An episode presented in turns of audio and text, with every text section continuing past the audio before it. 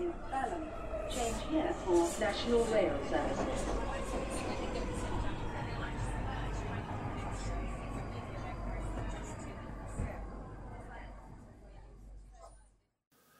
Bine ai revenit în stația Londra. Eu sunt Manuel Cheța de la manuelcheța.com și tu asculti podcastul Un Român în Londra. Acest podcast este înregistrat în ziua de marți, 15, 16 februarie 2021, în jurul orelor 23. Suntem de data aceasta la episodul numărul 150, denumit Chief Mauser la 10 ani. În acest episod vorbim despre cele 15 milioane de vaccinări în UK, despre credit score și despre Brexit. Înainte de orice, vreau să pomenesc faptul că podcastul de față este partea Think Digital Podcast Network. Mă găsești pe Podbean, iTunes, Spotify, pe radio.com și pe YouTube. Melodia de fundal ce auzi în podcast este Weightlessness și a fost creată de Daniel Birch în albumul Ambient volumul 1 de pe site-ul freemusicarchive.org. Nu uita, Weightlessness de Daniel Birch. Și până să ajung la subiectele zilei, vreau să pomenesc câțiva oameni faini. E Run de Hub pe Facebook, care te ajută în probleme de muncă și de Brexit și Setter Status.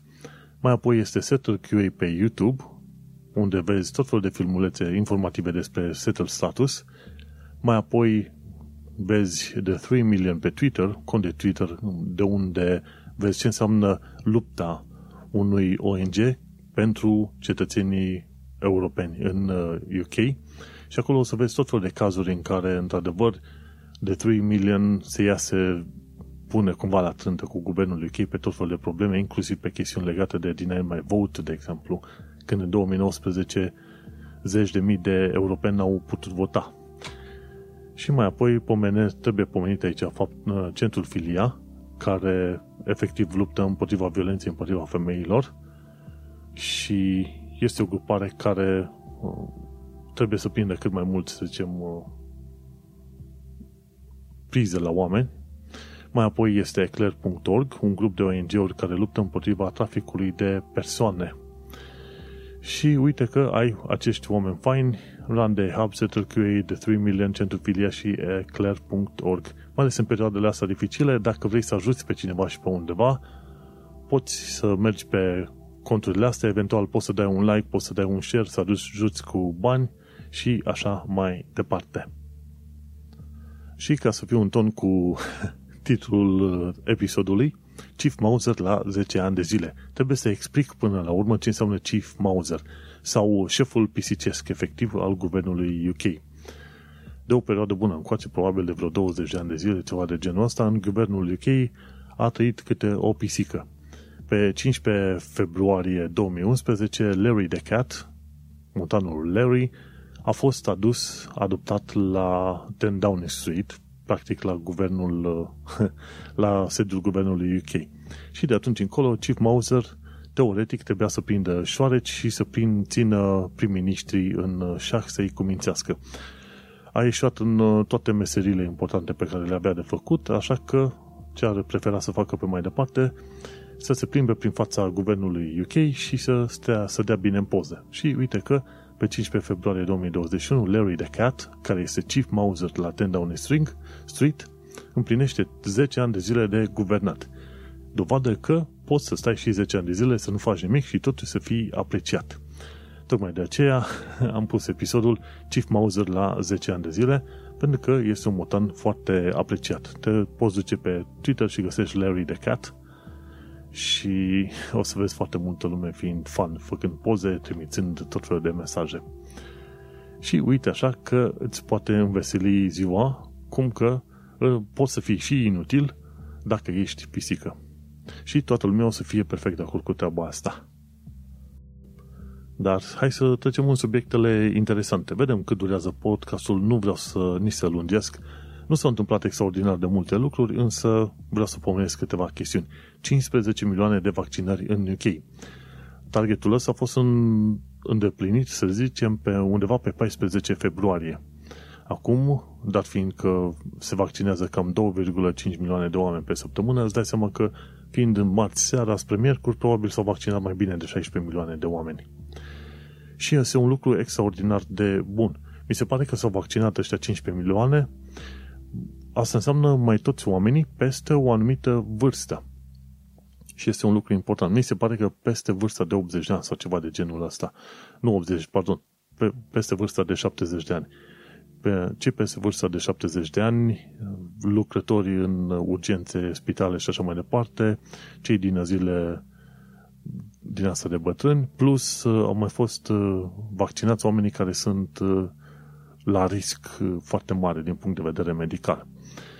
Și asta înseamnă 15 milioane de oameni, undeva pe la finalul săptămânii astea alte sau chiar la a lui februarie vor fi mai aproape de 20 de milioane de oameni vaccinați și atunci martie, aprilie, mai alți, alți 20 de milioane de oameni vaccinați și undeva prin uh, sfârșitul verii poate vine și rândul celor mai tineri, 20-30 de ani de zile.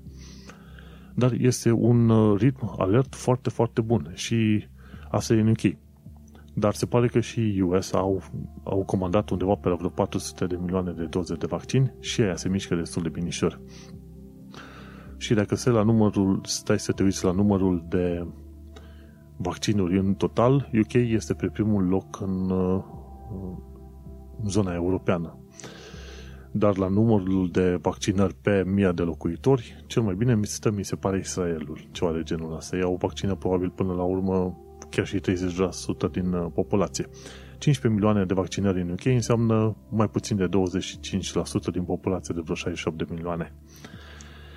Și uite-te cum merge chiar bine și legat de COVID-19 iese tot mai mult la iveală faptul că trebuie ventilat mai ales dacă stai într-o zonă sau într-o casă în care sunt câțiva oameni bolnavi de coronavirus, deschide geamurile și aerisește cât de des poți. Și în felul ăsta o să ajut și pe ei și pe tine. 15 milioane de vaccinări, revenind la vaccinări, înseamnă un lucru extraordinar de mare. Mi se pare că nici România nu stă prost la vaccinare, dar uh, eu fiind în UK, lucrând în UK și trăind aici, îți dai seama, sunt mai mult uh, interesat să văd ce se întâmplă în UK.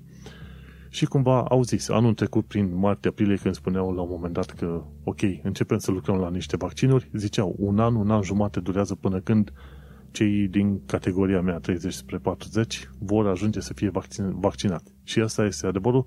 Până la urmă, acolo s-a ajuns, s-a ajuns la un an și aproape jumătate vom ajunge și noi să fim vaccinați de, de coronavirusul ăsta și speranța mare este ca pandemia asta să nu fie ceva recurent, cum este gripa sezonieră.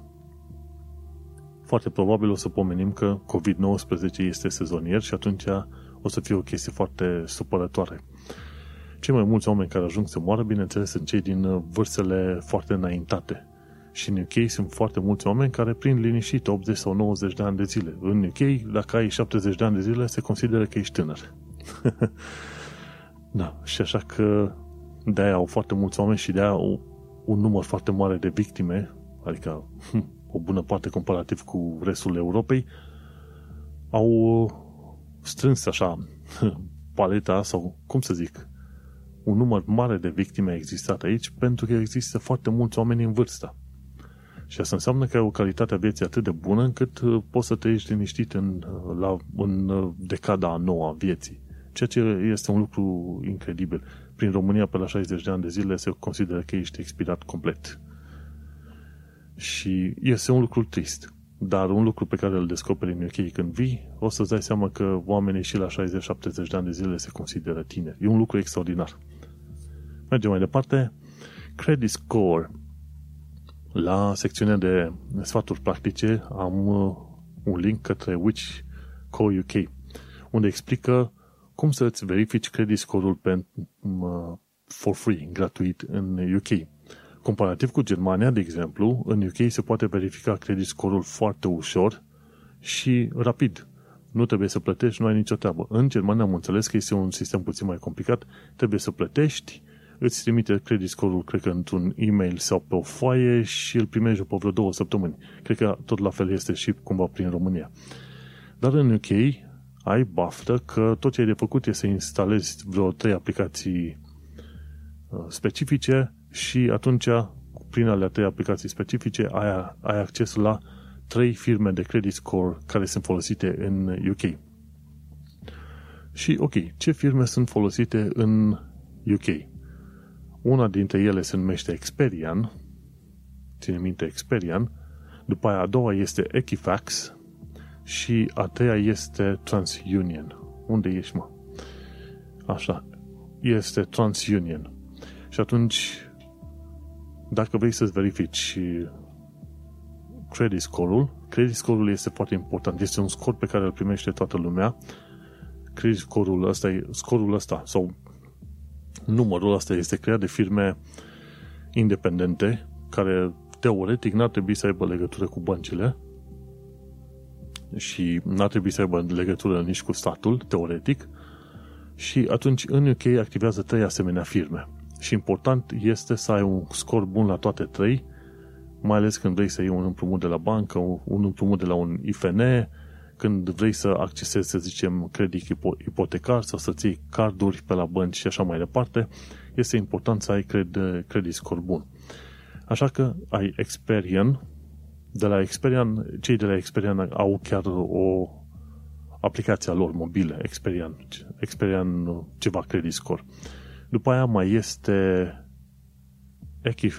Equifax, dar Equifax nu ai legătură direct cu ei, ci folosește o aplicație numită ClearScore. Și prin aplicația ClearScore ai acces la scorul Equifax. Și pe aia mai e o altă aplicație numită Credit Karma, prin care ai acces la, cum îi zice, la TransUnion. Eu le-am pe toate trei instalate, în fiecare dimineață îmi verific credit score-ul peste tot. De exemplu, la Experian maximul este 999, Equifax maximul este 700, la TransUnion maximul este 710. Și, în principiu, un credit score bun, de exemplu, la Experian este undeva între 880 și 960, la Equifax este între 420-466, iar la TransUnion este între 604 și 627.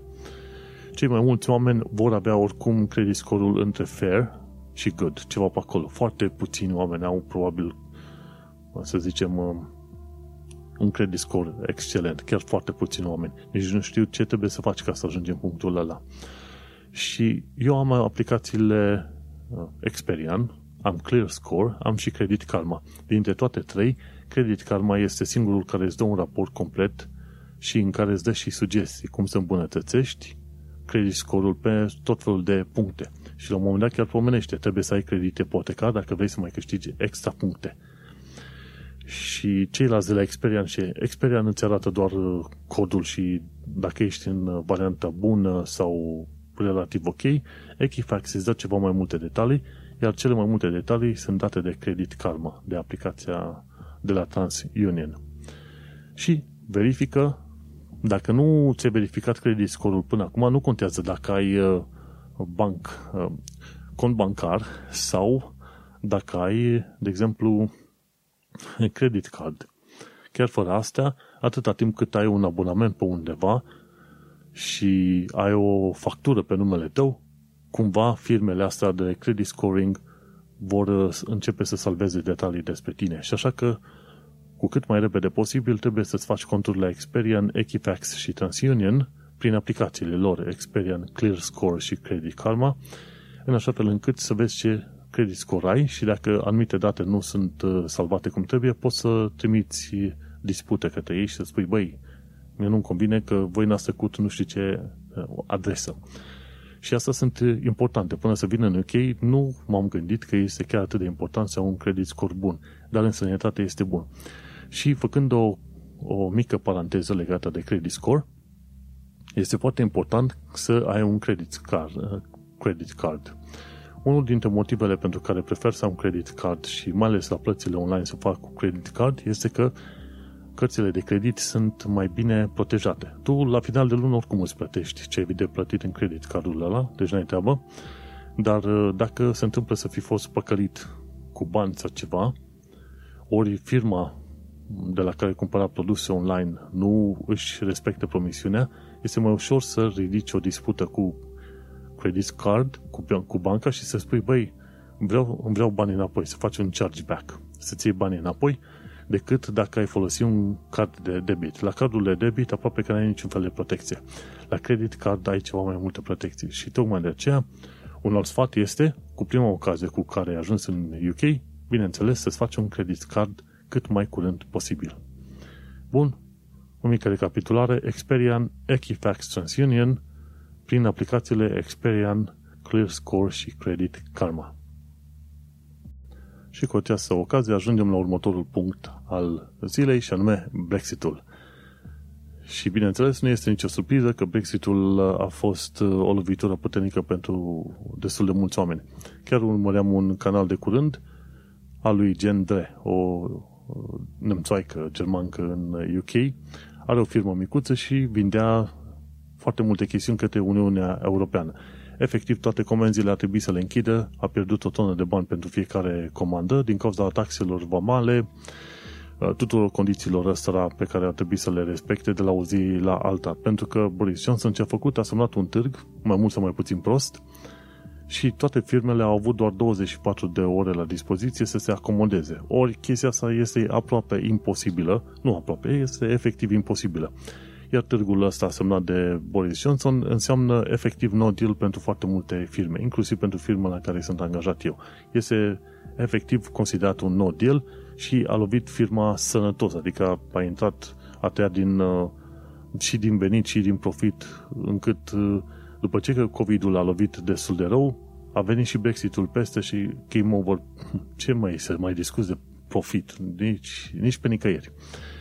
Și uite-te cum Brexitul a lovit uh, sănătos și nu e pentru prima oară când UK face niște măsuri din astea drastice, așa cum a fost și chestia cu India și Pakistan, când le-a dat cât 24-48 de ore, musulmanii să se ducă în Pakistan, hindușii să meargă în zona Indiei. Ei, ceva de genul ăsta s-a întâmplat și cu Brexitul. Acum ai avut numai 24 de ore, pac, fă ce faci, n-ai ce faci. O tonă de firme, mai ales firme mici care trimiteau către Uniunea Europeană, au fost lovite sănătos și au început să oprească orice fel de comenzi către Uniunea Europeană timp de câteva luni de zile ca să se ca să-și dea seama ce naiba au de făcut. Pe când târgul ăla putea fi semnat mai de mult și atunci putea să fie trimise și regulile din timp, știi? Dar nu. Boris Johnson lucrează într-un mod uh, foarte specific lui, pentru că nu e prima oară când face așa. Duce, duce totul în extremis, până în ultima secundă și după aia semnează un târg prost și zice, ok, am făcut, m-am spălat pe mâini. Hm. și bineînțeles, uh, din toată afacerea asta, foarte mulți oameni au avut de, au avut de pierdut. Și uite-te cum uh, Brexitul a lovit. Brexitul n-a mai lovit numai acolo, a lovit și în fermierii britanici. Pentru că UK-ul a impus niște limite foarte mici de angajare a bulgarilor și românilor în munca de câmp, fermierii britanici acum se văd nevoiți să cumpere roboți sau să închirieze roboți care să facă muncă pe câmp.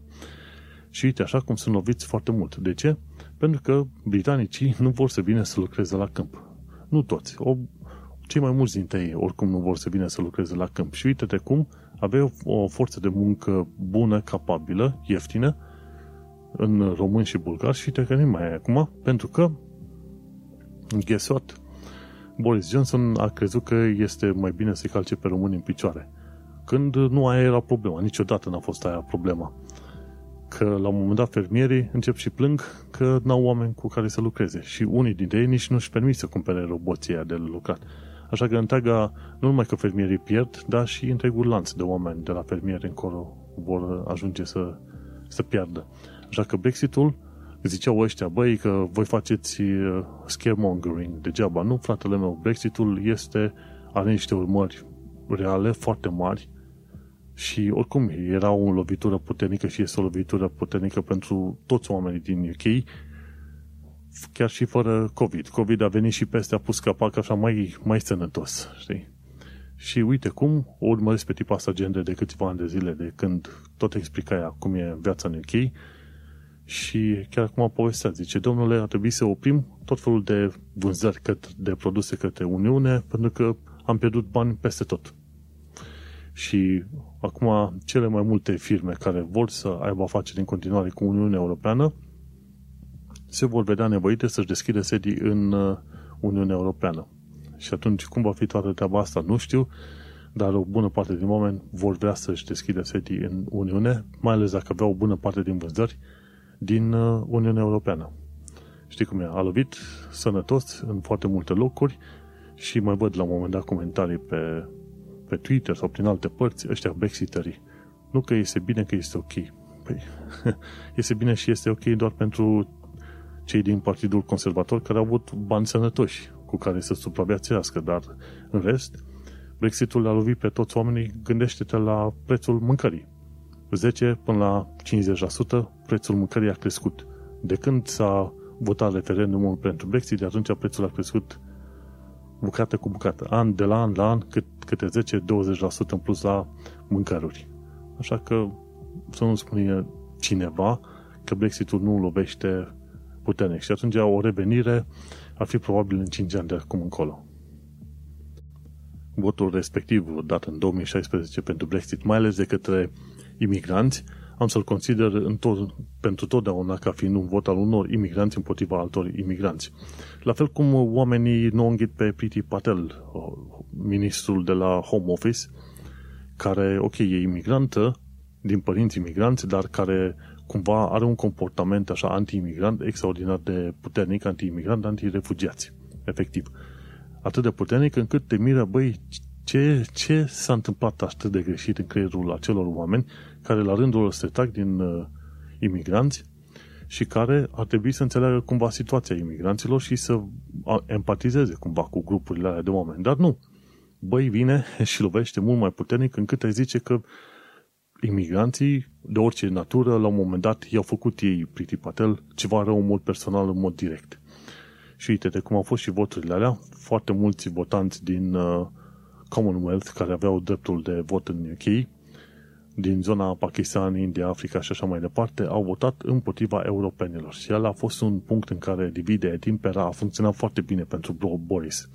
Pentru că Boris Johnson este foarte, este ideal în uh, a crea disensiuni, a minți cât până rupe locul și a promite absolut orice vrei să ți se promite, numai, numai să primească ceea ce vrea. Și a primit. Iar oamenii care au votat împotriva altor uh, uh, minorități, altor uh, imigranți, și-au dat seama că până la urmă nu vor primi nimic. și până la urmă aia merită. 120 de asociații diferite de restaurante și de puburi din Horeca deținute de grupuri din Bangladesh, Pakistan și India, au votat la Brexit împotriva efectiva imigranților europeni, pentru că așa le-a promis Boris Johnson, că le dă ceva. Și uite-te cum, ne-am pomenit că este game over. deci ăla o să-l țin minte ca, ca un vot al unor imigranți împotriva altor uh, imigranți.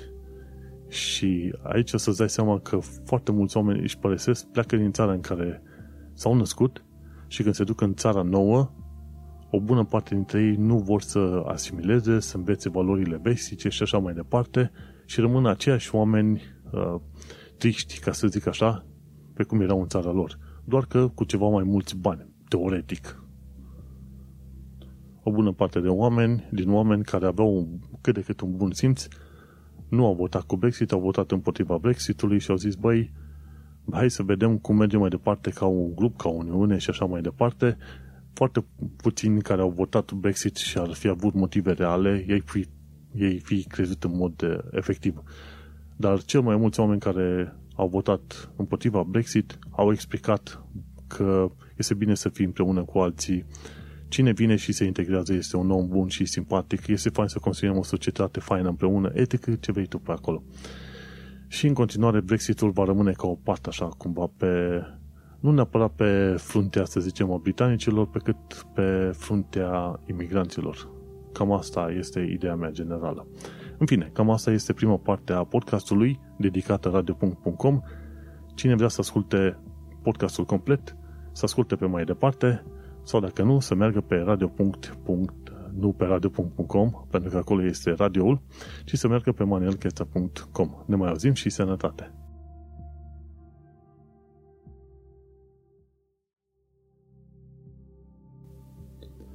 Deja sunt ceva discuții legate de o viitoare aderare la Uniunea Europeană.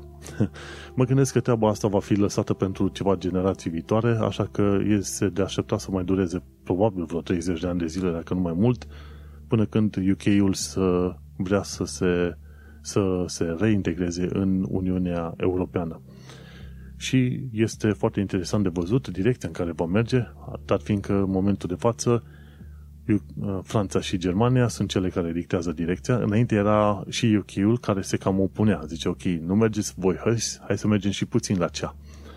Și vedem cum va mai fi. Așa că UK-ul probabil va intra în Uniunea Europeană dacă vor reîncepe campaniile, probabil undeva peste vreo 30 de ani de zile, dacă nu mai mult de atât. În fine, cum, cum se zice, cum zice vorba aia, vom tăi și vom vedea. Și până aflăm noi ce și cum se întâmplă în 30 de ani de zile, hai să mergem la limba engleză și cultura britanică, la secțiunea asta.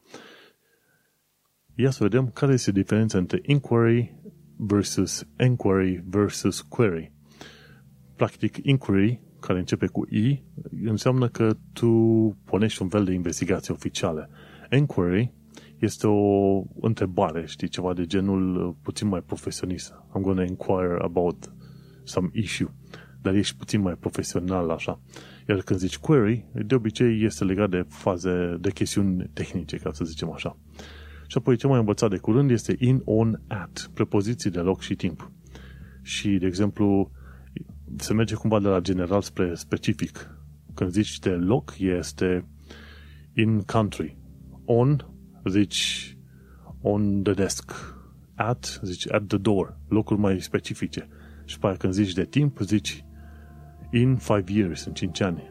On that day, în acea zi, sau at 5 p.m., la ora 5.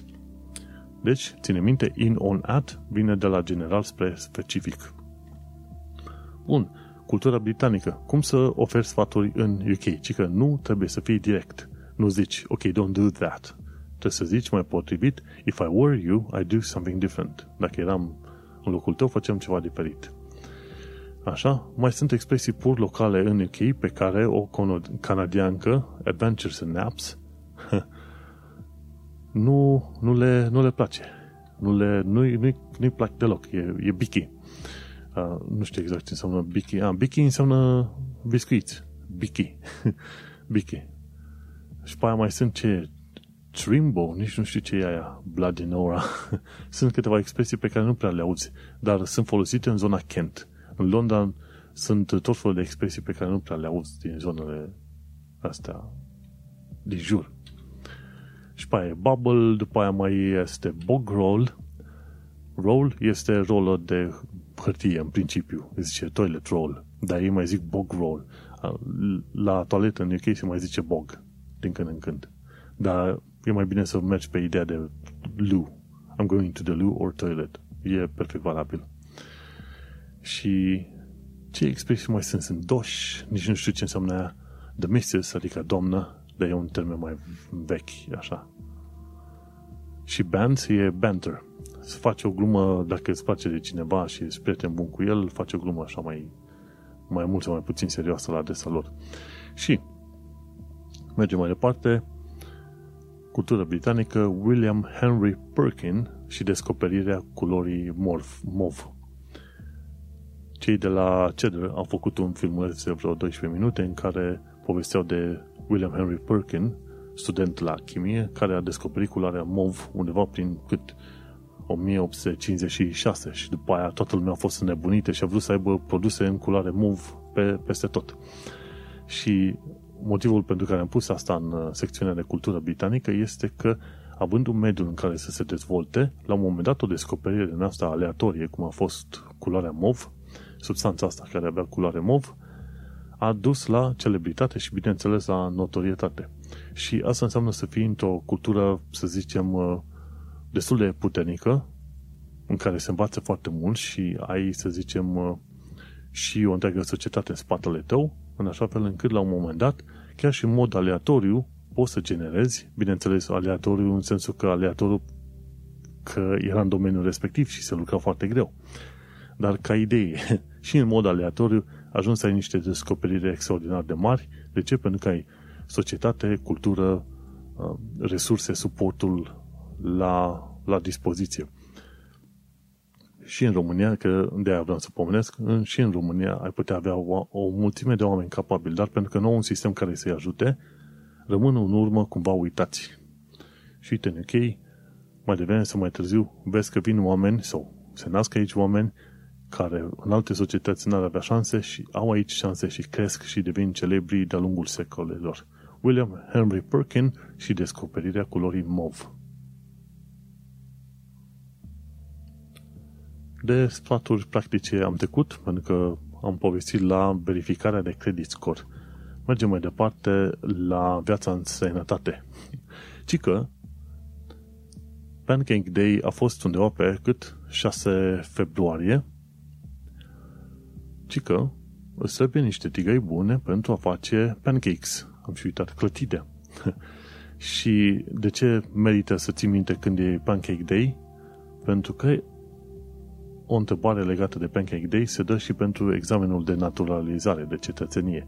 Pancake Day se numește Shrove Tuesday, care este Before Ash Wednesday, care este într-o zi de marți și e marțea la 30 de zile înaintea Paștelui, ceva de genul ăsta. Ține minte? Pancake Day, două, Pancake Day se numește Shrove Tuesday și este Before Ash Wednesday. Bun. și ceea ce trebuie să ții cont este că pe 6 februarie, cel puțin în 2021, se fac clătirea, Pancake Day. Ce trebuie să știi despre Canary Wharf? Este un filmuleț uh, scurt de vreo câteva minute în care ți se explică faptul că întreaga zonă Canary Wharf, deși toată lumea poate să meargă stânga-dreapta să se plimbe cum vrea, este o zonă de fapt privată.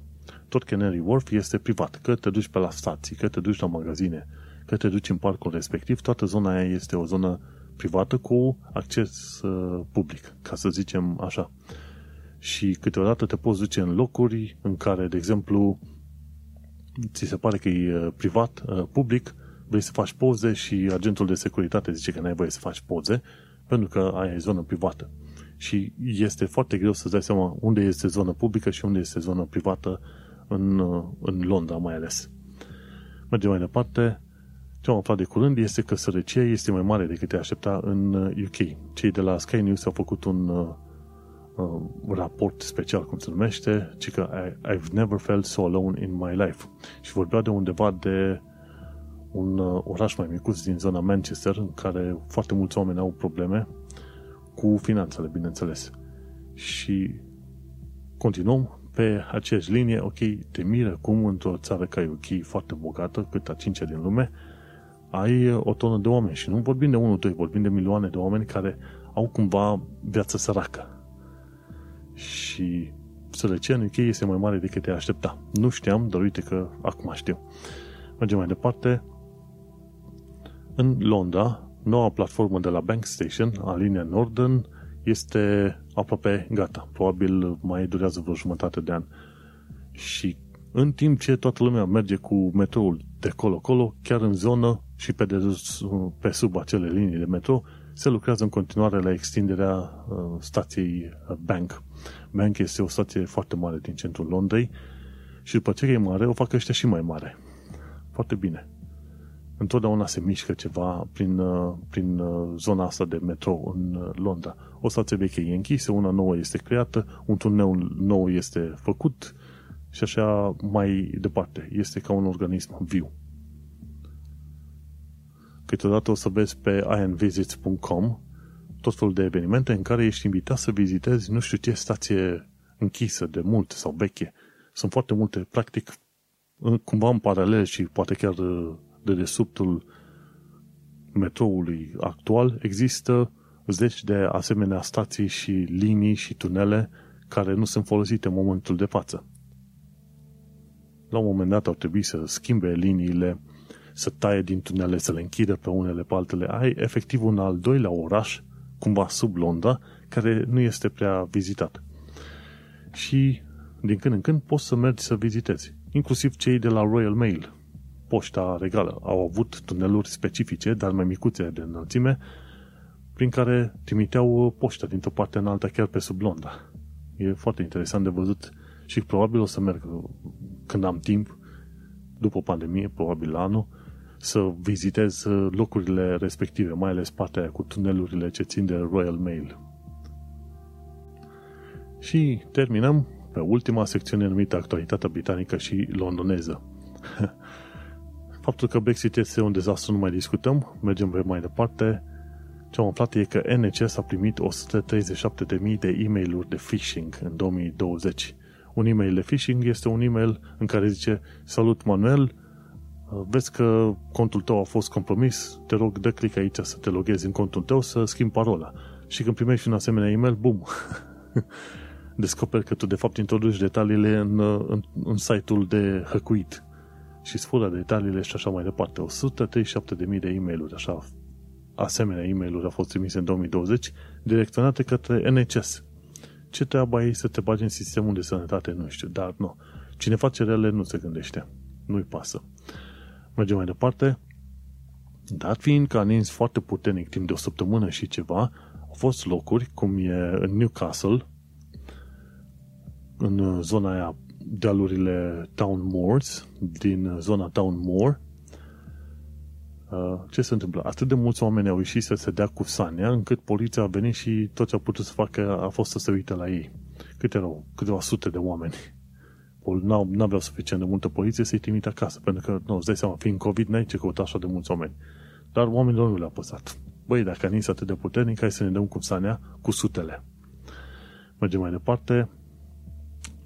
Compania de telefonie O2 a primit vreo 10 milioane de lire amendă pentru că 140.000 de clienți, când au închis contractul, au fost uh, suprataxați.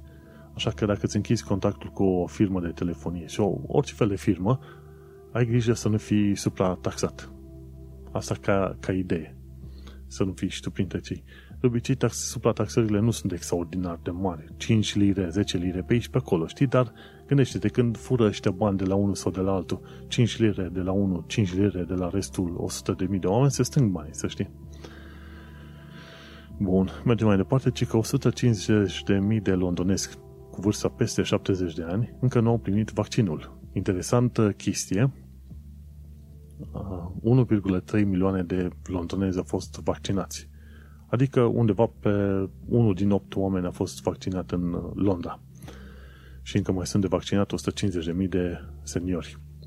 Londra a fost lovit uh, foarte puternic de COVID, 16.000 de morți. Gândește-te extraordinar de mult. Mergem mai departe. S-a descoperit că aplicația de COVID-19 folosită în UK a dus o micșorare a infecțiilor cu 200 până la 900 de mii de infecții. Asta au reușit ăștia să facă niște teste, verificări și au zis, băi, dacă nu se folosea aplicația asta COVID-19 care spune să te izolezi și așa mai departe, erau mai multe infecții cu vreo 200-900 de mii mai multe infecții. Cu alte cuvinte, pe scară largă, aplicația chiar funcționează. Deși, bineînțeles, nu trebuie să spui speranța numai în aplicația COVID-19, ci trebuie să ai track and tracing, vaccinări, etc., etc., știi?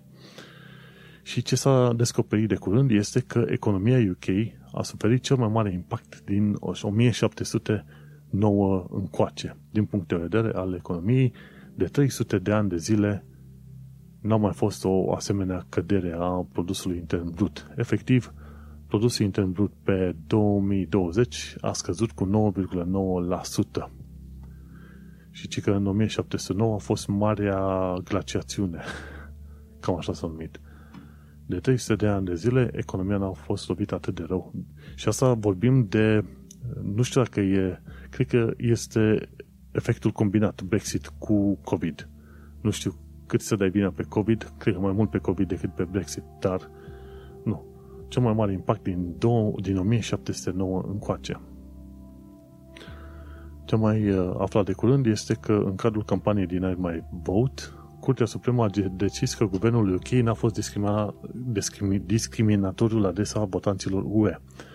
Se pare că au fost probleme sistematice, mai ales când au vrut să voteze zeci de mii de uh, europeni și n-au putut în 2019 la voturi locale, dar cumva Curtea Supremă a zis, băi, nu, nu este vina guvernului UK faptului că oamenii n-au putut să voteze, ci problemele au fost undeva pe plan local. Și uite cum o primă lovitură este dată și se vede că cumva nu au fost luate în serios, să zicem, să zicem doleanțele uh, acelor zeci de mii de votanți care ar fi, ar fi vrut să voteze în uh, alegerile locale. Tocmai de aceea, bineînțeles, speranța este ca tu să-ți iei uh, cetățenia ca să-ți fie mai ușor să votezi, ca să nu fii cumva tratat altfel, doar pentru că ai setul status și că nu ai cetățenia. Interesant, mergem mai departe. Bremer, Aberdeenshire, Aberdeenshire, mamă, câteodată e dificil să înțelegi, citești numele. Aberdeenshire, în Scoția, minus 23 de grade. Foarte, foarte frig. Dacă îți place zăpadă și frigul, nu uita să te muți în Scoția. Mergem mai departe. În Londra sunt indicatoare de săzi la licitație. Și unul dintre motivele pentru care poți să vezi indicatoarele astea scoase la licitație pentru că este că orică sunt prea vechi, orică sunt uh, stricate, orică au o literă greșită pe acolo, orică sau s-a schimbat designul. Și atunci, bineînțeles, poți să cumperi, uh, cum îi zice, indicatoare stradale. Nu știu cine vrea, dar cred că sunt destui oameni care ar fi vrut să, cum îi zice, care ar fi vrut să aibă o asemenea amintire din UK. Și mi se pare că sunt undeva pe la vreo cât 120-130 de asemenea indicatoare care pot fi cumpărate. Ai bani și n-ai ce face, cumpără indicatoare de să în Londra la licitație. Ce am aflat de curând, o știre negativă despre români, dar pe bune, este faptul că în Londra, undeva în nordul Londrei, doi români au fost luați în vizor pentru trafic de persoane. Și unul e Isate de 25 de ani și altul Hoar, Hoamea de 22 de ani din zona Carter Lane, Mansfield. Și mi se pare că ei sunt, uh, sunt luați în calcul pentru chestii legate de trafic de persoane. Vor fi analizați și, cine știe, un bărbat și o femeie, de fapt nu sunt doi bărbați, sunt, uh, sunt suspectați de modern slavery, de sclavie modernă. Și îți dai seama, cele mai mari probleme sunt când uh, tu ca român îl crezi pe alt român și te duci în sănătate și îți ia pașaportul, actele și toate cele. Și dacă tu nu vorbești limba engleză, unu, și a doua, nu ai încredere în autorități, atunci tu practic ești prins în, în o poziție de sclavie. Și normal că în sănătate, când vezi de, când auzi de exploatare, tot românii sunt cei care calcă în picioare pe români. Așa că e bine că ăștia doi sunt luați în vizor și bineînțeles vor fi vor fi uh, efectiv băgați la închisoare mai devreme sau mai târziu. Au primit niște restricții ceva de la consiliile locale și mi se pare că acum au început și anchetele, ancheta penală, și așa că mai devreme sau mai târziu vor merge la închisoare. Bun, și ce am aflat de curând este că pe 15 februarie 1971 a avut loc decimalizare. Ce a fost aia? Decimalizarea a fost uh, trecerea de la stilul de monezi vechi la stilul de monezi noi. și ce s-a întâmplat? Înainte, monezile erau împărțite pe șilingi și lire, șilingi și alte chestii din astea, pe când uh, monezile mai noi sunt cele în sistem decimal. 1, 2, 5, 10, 100 și așa mai departe. Înainte, cum era treaba asta?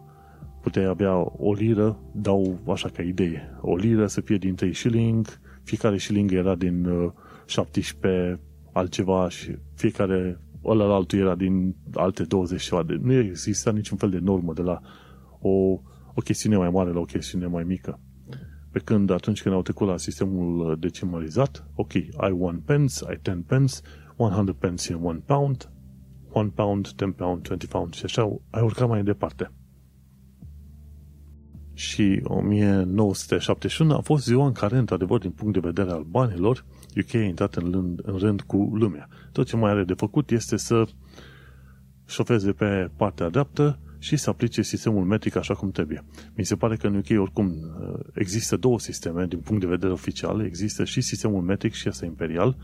O mulțime de oameni îl folosesc pe ăsta imperial, dar din punct de vedere științific și tot felul de calcule care se fac, să zicem, în inginerie, sunt, uh, se folosește sistemul metric foarte bine.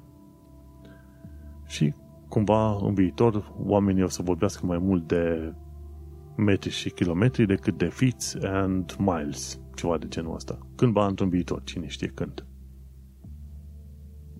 Locuind într-un loc ca Londra, ca UK-ul, care are o istorie extrem de veche și o inerție foarte, foarte mare. De ce? Pentru că ei și-au creat propria lor cultură, propria lor istorie și așa mai departe, o istorie lungă de 2000 de ani, îți dai seama că atunci când vrei să faci mișc- uh, schimbări, lucrurile se mișcă foarte, foarte greu. Este o inerție extraordinar de mare, chiar dacă schimbările alea vor fi aparent extraordinar de bune. Și uite-te cum te pomenești că și au trecut ceva în bun de când s-a adoptat uh, sistemul metric, lumea încă vorbește în feet, în inches și așa mai departe. Și stăm pe aici, bineînțeles că ajungi să îi înțelegi și să-i crezi, pentru că vezi cum sunt oamenii, cum se comportă, care este cultura locală, netrăind aici și venind doar ca turist, multe lucruri ți se par ciudate sau cumva deplasate și așa mai departe.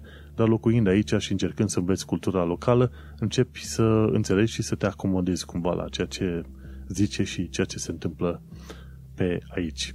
Bun, hai să lăsăm uh, știrile curente și vreau să mai pomenesc de faptul că am scris un articol de curând, un fel de super scurt articol, recenzii la trei filme, Greenland, Wonder Woman 84 și The New Mutants.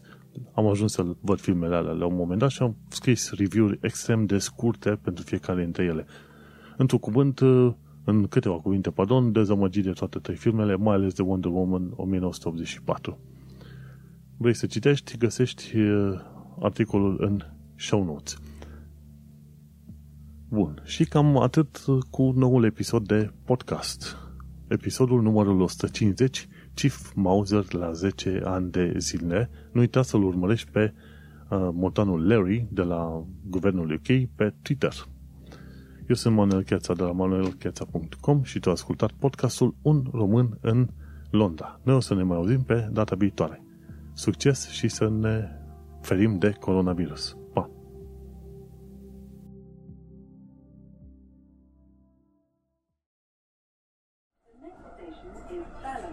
Change here for National Rail Services.